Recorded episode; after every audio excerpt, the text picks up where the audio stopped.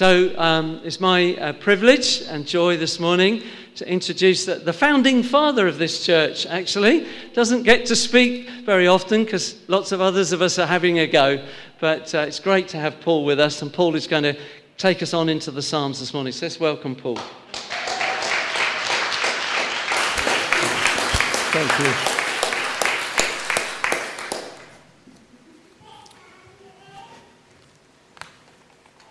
Mark and I were standing in the minor hall next door and uh, looking at the topics that were left. And uh, if I remember right, there was one that, that was last week's topic, uh, dealing with worship, and the other one was the God we worship. And I looked at that and I thought to myself, my goodness, who on earth is going to tackle that? And I, I heard myself say, I'll do it. In my head, it was saying, Paul, what on earth do you think you're doing? I, I ask you with tears in my big blue eyes, do you th- really think you could do something justice that, that is the God we worship? Yeah. And, uh, well, we're going to go for it this morning. Yeah. Uh, The, the, the, I don't think there is anyone who can adequately tackle that as a topic, the God we worship. Who can describe him? Who can possibly fill out in, you know, the fullness that he represents? But here we are, and we're going to do our level best this morning to stir something in our hearts about this God that we worship. As an overview, I think we could say a number of things about him. First of all, that he's probably, he is, no, erase that word probably, he is the most important person in the universe. There, there is no one else like him. Uh, every, everyone else pales into insignificance. The most important person in this entire universe. He is also eternal. Existed even before the universe existed. Always has been, always will be. That's probably too much for our grey matter to get hold of, but that is the truth. He is eternal. He is supreme. Nobody can compare to our God. Sometimes we refer to him as Lord, not in a political sense, but simply to amplify the fact that he is the ultimate one and deserves all the respect we can give him. Lord. God is also omni. Omni simply means all. He's omnipotent. He's, he is all-powerful. I mean, he has to be, doesn't he? Yes. To take nothing and produce this universe from nothing. He's omnipresent everywhere. God is everywhere. He's omniscient. He is all-knowing, everything. Nothing is hidden from him. He's omnibenevolent, all-loving. Thank God that he is omnibenevolent, that he loves unconditionally. This same God that we worship is the God that many others wonder, why do they worship that God? You look at the beginning, close to the beginning anyway, when Moses asked God who he was, and God responded by saying, I am who I am. And then towards the end, he says, I am the Alpha and the Omega, the beginning and the end. Who is this God that we worship? He transcends the ability to grasp with our thoughts. He transcends the ability to describe with our words. He's just simply awesome, the God that we worship. And we as believers this morning Our hearts are joined with what the Scriptures bring to us, that upholds God as the ultimate one indeed, that upholds Him as the supreme being, that upholds Him as the creator and the originator of all that exists. That some of that has drifted away from Him is not His fault. But He looked at everything that He'd created and He said, "It is good." This God that we worship, the Word says He is just, He is loving, He is gracious, He is compassionate, He is all-consuming. It also says He's forgiving. Oh, I'm grateful for that. Yeah, He does judge some of our actions, but He's always ready to offer forgiveness. And I love the way the psalm puts it, Psalm one thirty, verse four. It says, "If you, Lord, kept a record of sins, Lord, who on earth could stand? But with you there is forgiveness." Oh, what a wonderful, wonderful statement. With Him there is forgiveness. Sometimes we look at ourselves and we really struggle with how we are. We, we disappoint ourselves, perhaps even feel disgusted with ourselves. But He's a forgiving and a loving God. He is indeed the ultimate being in existence. He is perfect in power, perfect in love, and perfect in every aspect of His projection towards us. We can't better God. We can't find anything else or anyone else that can be more gracious, loving, and embracing than this God that we serve. Here's a great truth. When God created mankind as the jewel of His creation, He created us as spiritual beings so that we could relate to Him. And He created us in a way that we could decide and choose to love Him because He loves us. See, we're not, we're not robots. There, there's no control panel up in heaven that God punches a button and then we all begin to worship. No, it's a, it's a choice of our wills. We do so because we want to worship this God. And to me, that is a huge, huge truth. That He looks down upon the jewel of His creation. Once in a perfect setting, but then because of sin departed from it. But now, with an understanding and with hearts that yearn for Him, we respond in worship. Our wills come to the fore and we decide this God is worthy even more than I can describe. He is worthy of my worship.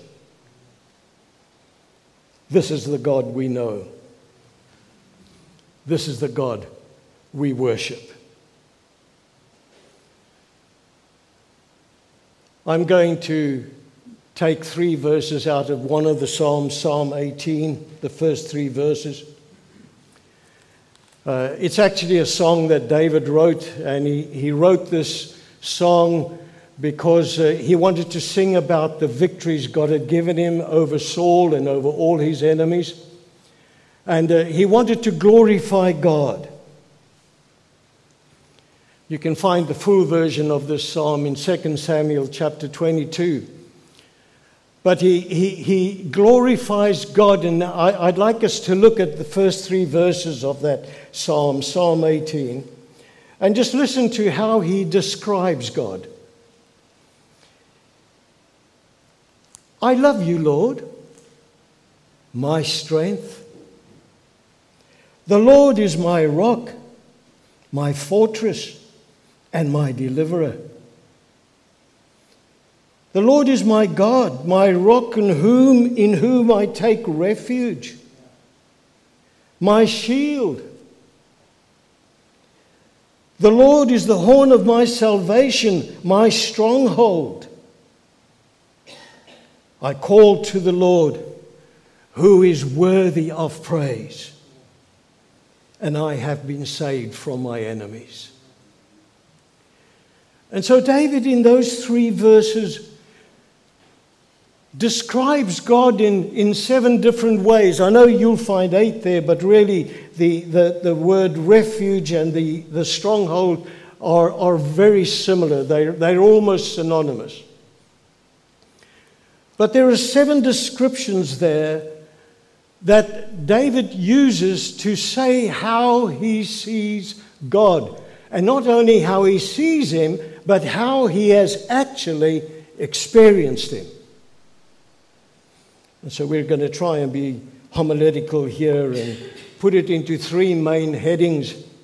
And those headings will be, first of all, the God we worship is worthy of our delight. The God we worship is worthy of our dependence. And the God we worship is worthy of our devotion. Some people say that those descriptions are metaphors, but I struggled with that a bit, so I'm just going to stick with the, the uh, explanation that they are seven descriptions of the God that we worship. Now, don't forget, David is singing this because he, he's faced a torrid time. For seven years, this man has been a fugitive. Seven plus years, running for his life, Saul pursuing him like a bloodhound, wanting to, to do David in, kill him, destroy him. And so David, when he knows that this God that he worships has undertaken in a marvelous way for him and given him the victory, he describes the God that he worships. And it is the same God that you and I worship. Just as he had a victory song in that psalm, we too have a victory song, because God saved us from our enemies. And in First Corinthians chapter fifteen and verse fifty-seven, it says this, "But thanks be to God, he gives us the victory through our Lord Jesus Christ." And then Romans eight thirty-seven, "No, in all these things, in all that we face, we are more than conquerors through him who loved us." You see, we too once were hounded by hell. There was somebody after our souls, somebody who wanted to drag us down so that we would spend eternity with him in that dark, horrible place. But God stepped into our lives and he provided a way out so that you and I can know that we will spend an eternity with him in total victory over all that hounds us in this life. This is the God that you and I worship. Worship is an old English word that basically just simply means worth-ship. And so what we are doing when we worship this God, we are, we are accrediting him with all the praise and the honor that is due to him, because he is the one who provides the victory for us again and again. He is the one who goes before us and enables us to have a song in our hearts. And we sang some of those this morning, wonderful sentiments expressed in song. I would encourage you, you know, that those moments when you're thinking about God and you realize just how great he is, try a song of your own. Just, just, all right, don't do it in front of somebody else, but go into the bathroom or the bedroom or somewhere and try singing a song that just comes from your heart. It won't, it doesn't have to be perfect. I tell you what, he'd love it. He'd love to listen to you sing it.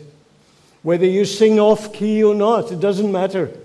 It is the sentiment of your heart that you're expressing to him. So we too have a song that we see. He indeed is worthy. Let's look at that first heading that we had. God is worthy of our delight. And this is how David starts it by saying in verse one there, he says, I love you, Lord. What a beautiful thing for us to be saying all the time. I mean, if I tell my puppy dog that I love him, then surely I can tell God that I love him. And you're not being weird when you say that. You are honoring the one who's the ultimate being in this universe. You say, God, my heart is for you. I love you. And that's exactly what David was doing here. A declaration of his heart. The object of his love. This God that we worship. And it's interesting when I looked at that word love. In the original language, it actually is from a primitive root that by implication means to hug. And David is not being irreverent when he says that. You know, he's simply saying, God, you mean so much to me that I just love to inch up to you and to give you a hug. That's the Ras interpretation. But that is what the original language implies, by implication, a hug. And isn't that what we do with objects or people that we love? A child, a mate, a partner, a loved one? We hug them. That's why you and I hug one another. Okay, they might think that's strange, but I don't mind. Uh, oh, a hug's beautiful because a hug fits all sizes. Lord, I love you. This is the emotion that we find that Mary Magdalene expressed after the crucifixion when she went to the grave and discovered that it was empty and Jesus was there, and she responded with, with love and with this, this emotion, so much so that in John twenty verse seventeen Jesus said, stop clinging to me. This, this, this was more than just a touch. She had embraced the Lord. The disciples did exactly the same thing when they saw Jesus after his resurrection. Matthew twenty-eight verse nine says, and they came up and took hold of his feet. And again, when you study that, it means that they hugged his knees. Just as in the in Scripture, the, the hand incorporated the wrist. So when they hugged his feet, they were, they were probably clinging to the lower parts of his leg. I love you, Lord. It's all right to say that. It's all right in your heart and with this, the eyes of your spirit to embrace him, to kiss his feet, to just love him.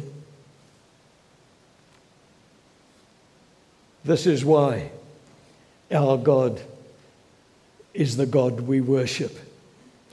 Because in First John four nineteen it says this, we love him because he first loved us. Yeah. The second description we have is our God is worthy of our dependence.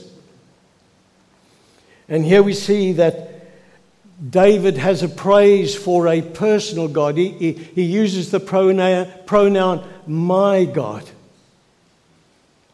Think about that.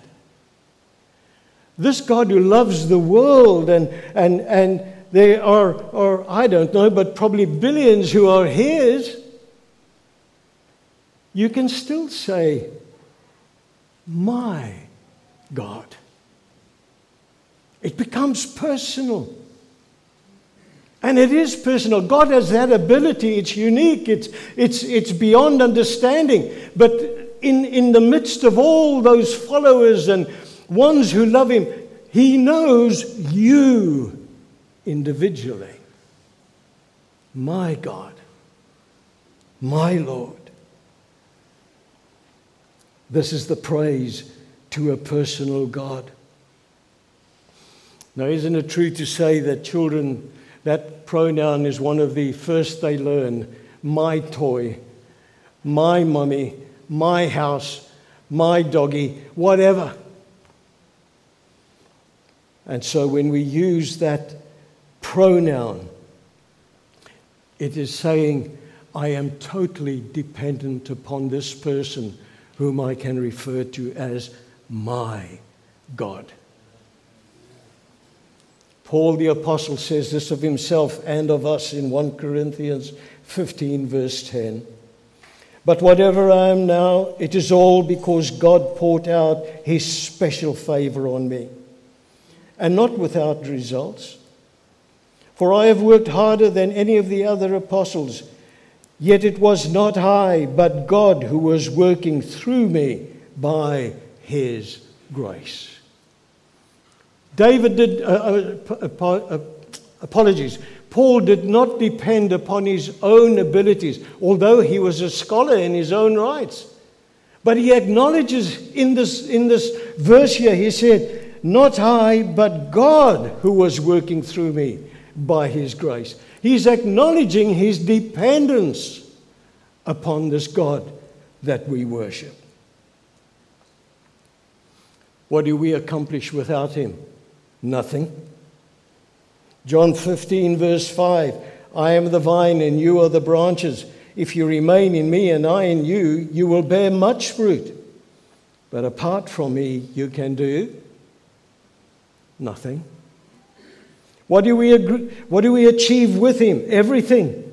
Philippians four thirteen, for I can do everything through God who gives me strength. And so it was David's plan to live his life for God, to give all that he had to God. Because he understood that as long as he depended on God, God would direct his footsteps and ensure that he fulfilled the purpose for which he was born. I want to do that, don't you? We then find through some of these descriptions how he depends on God.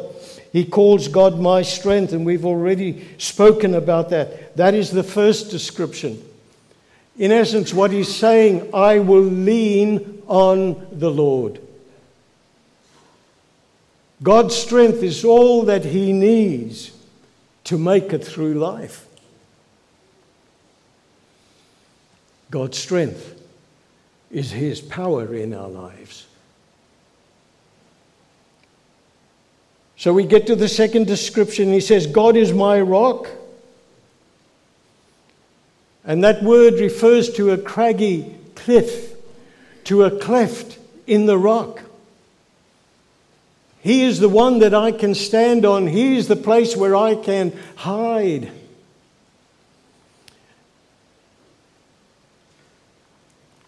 They had a competition as to who could paint the picture that depicted peace the most accurately, and there were all kinds of beautiful paintings, meadows and trees and houses and children in in, in, in parents' arms, uh, all along those lines. But the one that won the prize was a picture of a storm, a storm on the edge of, of, of a coast somewhere, and and it focused in on a rock.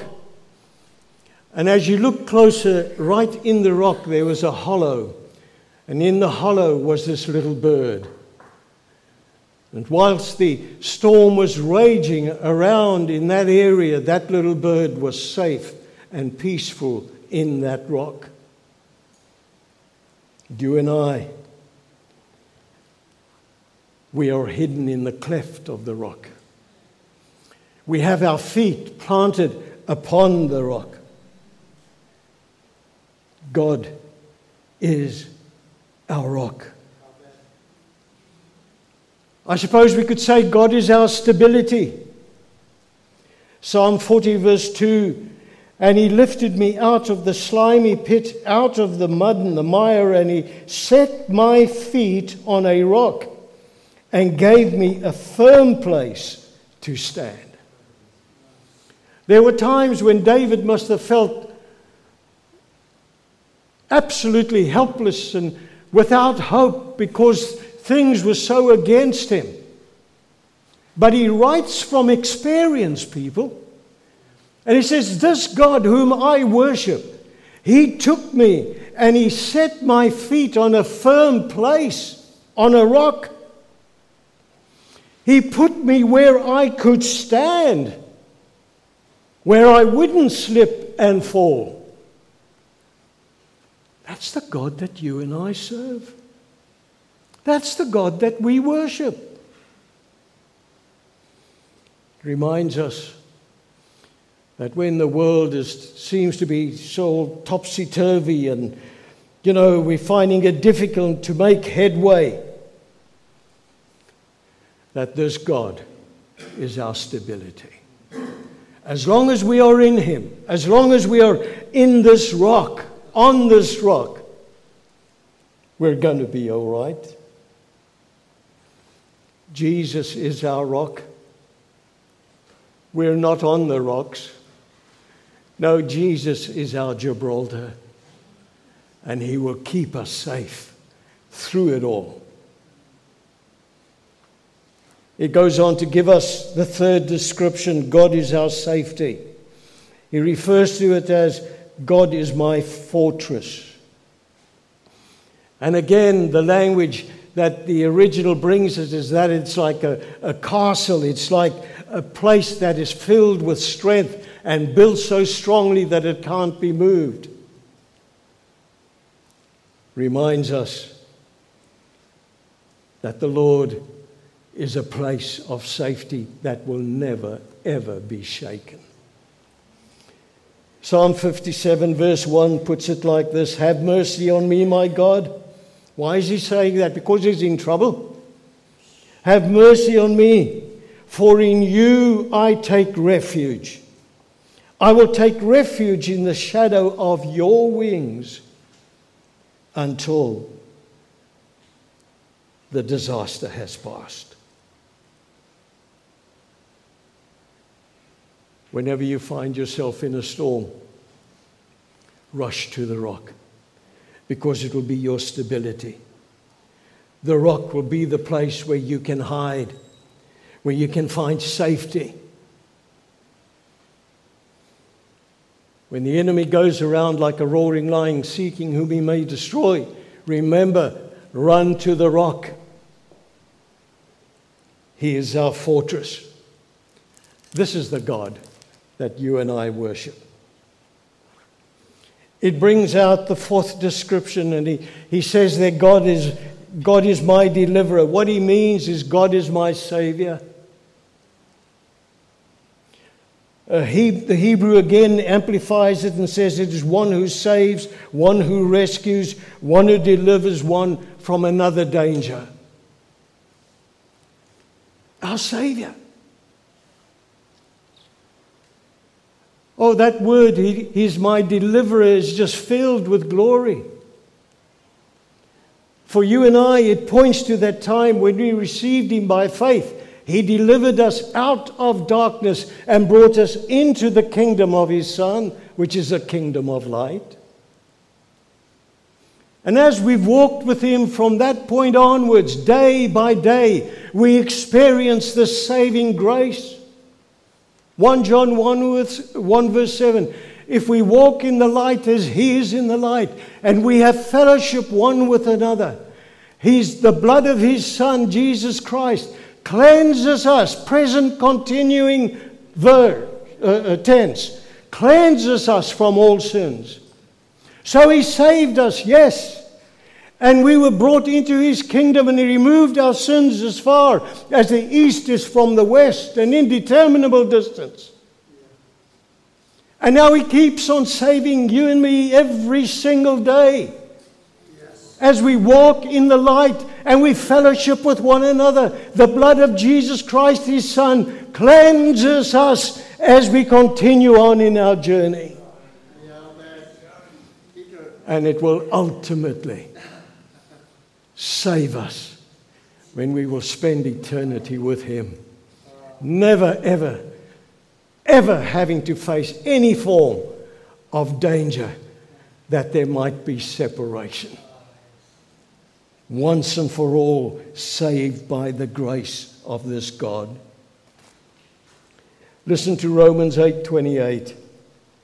And we know that in all things, God works for the good of those who love him, who are called according to his purpose. This is the God that we worship. It gives us the fifth description that he is our shield.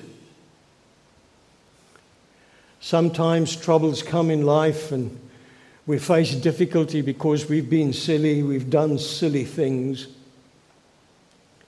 But there are many other times when, when, when the enemy of our souls purposes to bring what he is, loss, death, destruction. He, he intends to bring that across our paths. But something happens. Our shield comes between us and this coming storm and stands there and delivers us.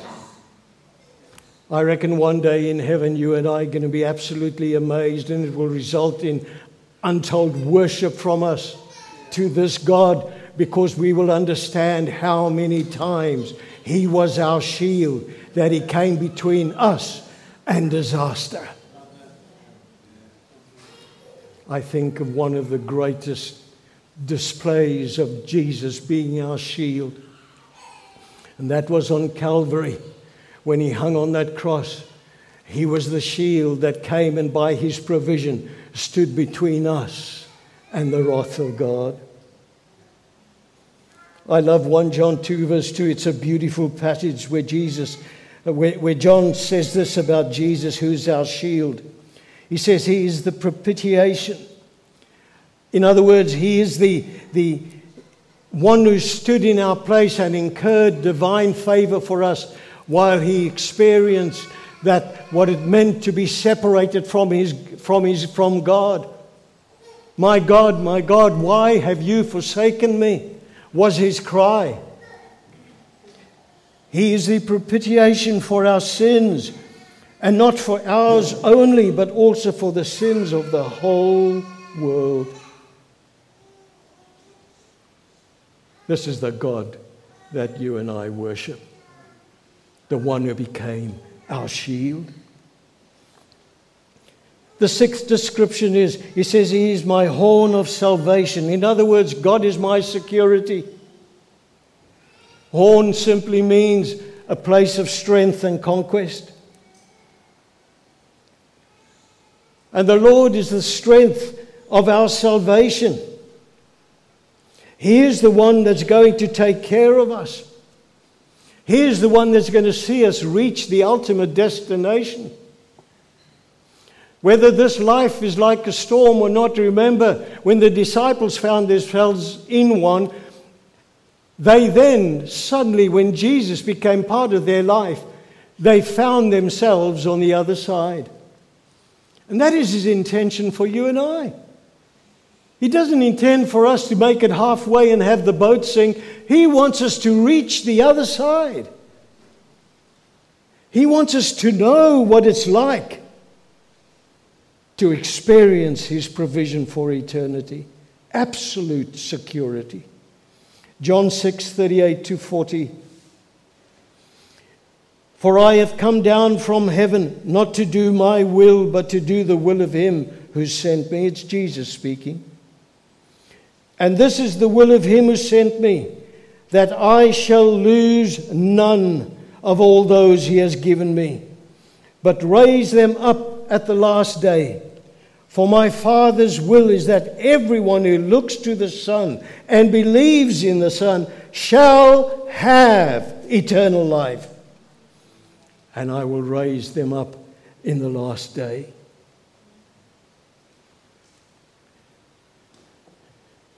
Rest back in his arms today. He hasn't lost anyone yet. He's not going to start with you.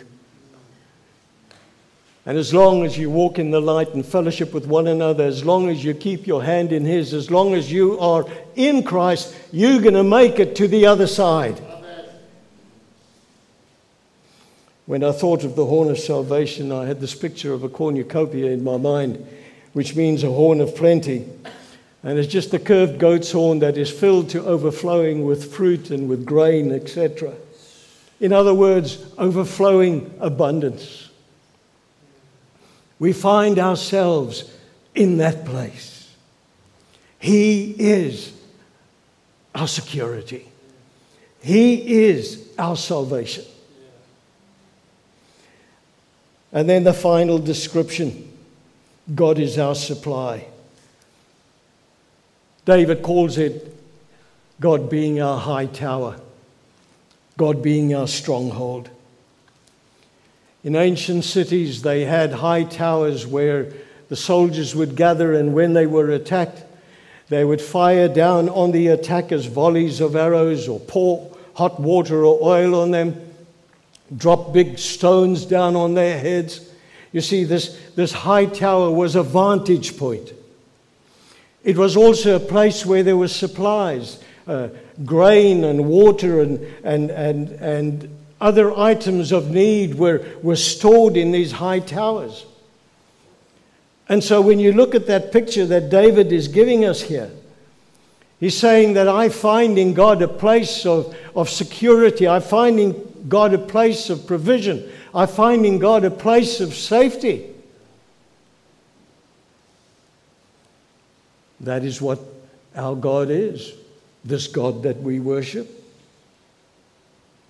When the battle rages about us, we can run to Him and we can find that security we need. We can find that refreshment we need. We can find the help that we need by being in our stronghold, our high tower. First Samuel seventeen forty-seven. And that all this assembly may know that the Lord saves not with sword and spear, for the battle is the Lord's, and He will give you into our hand. Never forget, the battle is the Lord's. Just run into Him. And as you come before Him and in constant devotion and prayer uh, and, and, and just yielding yourself over to Him, He will fight the battle. He'll give you the strategy, what to say, what to do, where to go. But He'll fight the battle. This is why this God is worthy of our worship. And I close with the last point. He is worthy of our devotion. In the midst of all the crises that David faced, he focused on praising this worthy God. His life, his walk, his aims, his ambitions, his rulership, all of it he placed in the hands of God. Because he knew that the God that he'd experienced yesterday was going to be the God he'd know today and the God that he could depend on for the future. What a lesson. What a lesson for us to learn from David. As children of God, we, we all these things that David says he was, we can experience that if we will believe him and cling to him and become hidden in him. Psalm one forty-five verse one, I will exalt you, my God, the King. I will praise your name forever and ever. Every day I will praise you and extol your name forever and ever. Great is the Lord and most worthy of praise. His greatness no one can fathom. That would be a good one for you to go into your bathroom with and sing out to the Lord. Let us remember who the Lord is and what he has done. Let us worship him, honor him, let us praise him. Remember, our God is a God who is worthy of our delight. A God who is worthy of our dependence. A God who is worthy of our devotion. Worthy to be loved. Worthy to be praised. Worthy to be exalted. And I'm going to ask you to stand as we together say something in honor and worship of this God that we serve. Will you stand with me? The slide's going to come up here, and it's from verse forty-six of Psalm eighteen. And I'd like us to say it together. I'd like us to say it in worship. I'd like us, please, to say it in acknowledgement of this great God who is greater than anything we can grasp. We're going to know something about him once we're with him. There's going to be a... a I, I, I, th- I think God's going to give us a greater understanding of who he is. Yeah. But will we ever plummet his depths? I don't know. I think it's going to take eternity for us to get somewhere in understanding that. So can we at least now this side of that experience, can we with praise and worship yes. and meaning it, can we say together these words? Are you ready? Yes. The Lord lives. Praise be to my rock. Exalt be God my Savior. Amen? Amen. Amen. Bless the Lord, O my soul. And forget not, and I'm changing it a little bit, who he is. He alone is God. So let us be about the business of exalting this God, the God that you and I worship, because he is worthy. Amen? Amen. Amen. Why don't you turn to one another, congratulate one another that you serve this God, and then we can enjoy something to uh, some refreshments in the hall next door. Thank you for being so attentive. God bless you.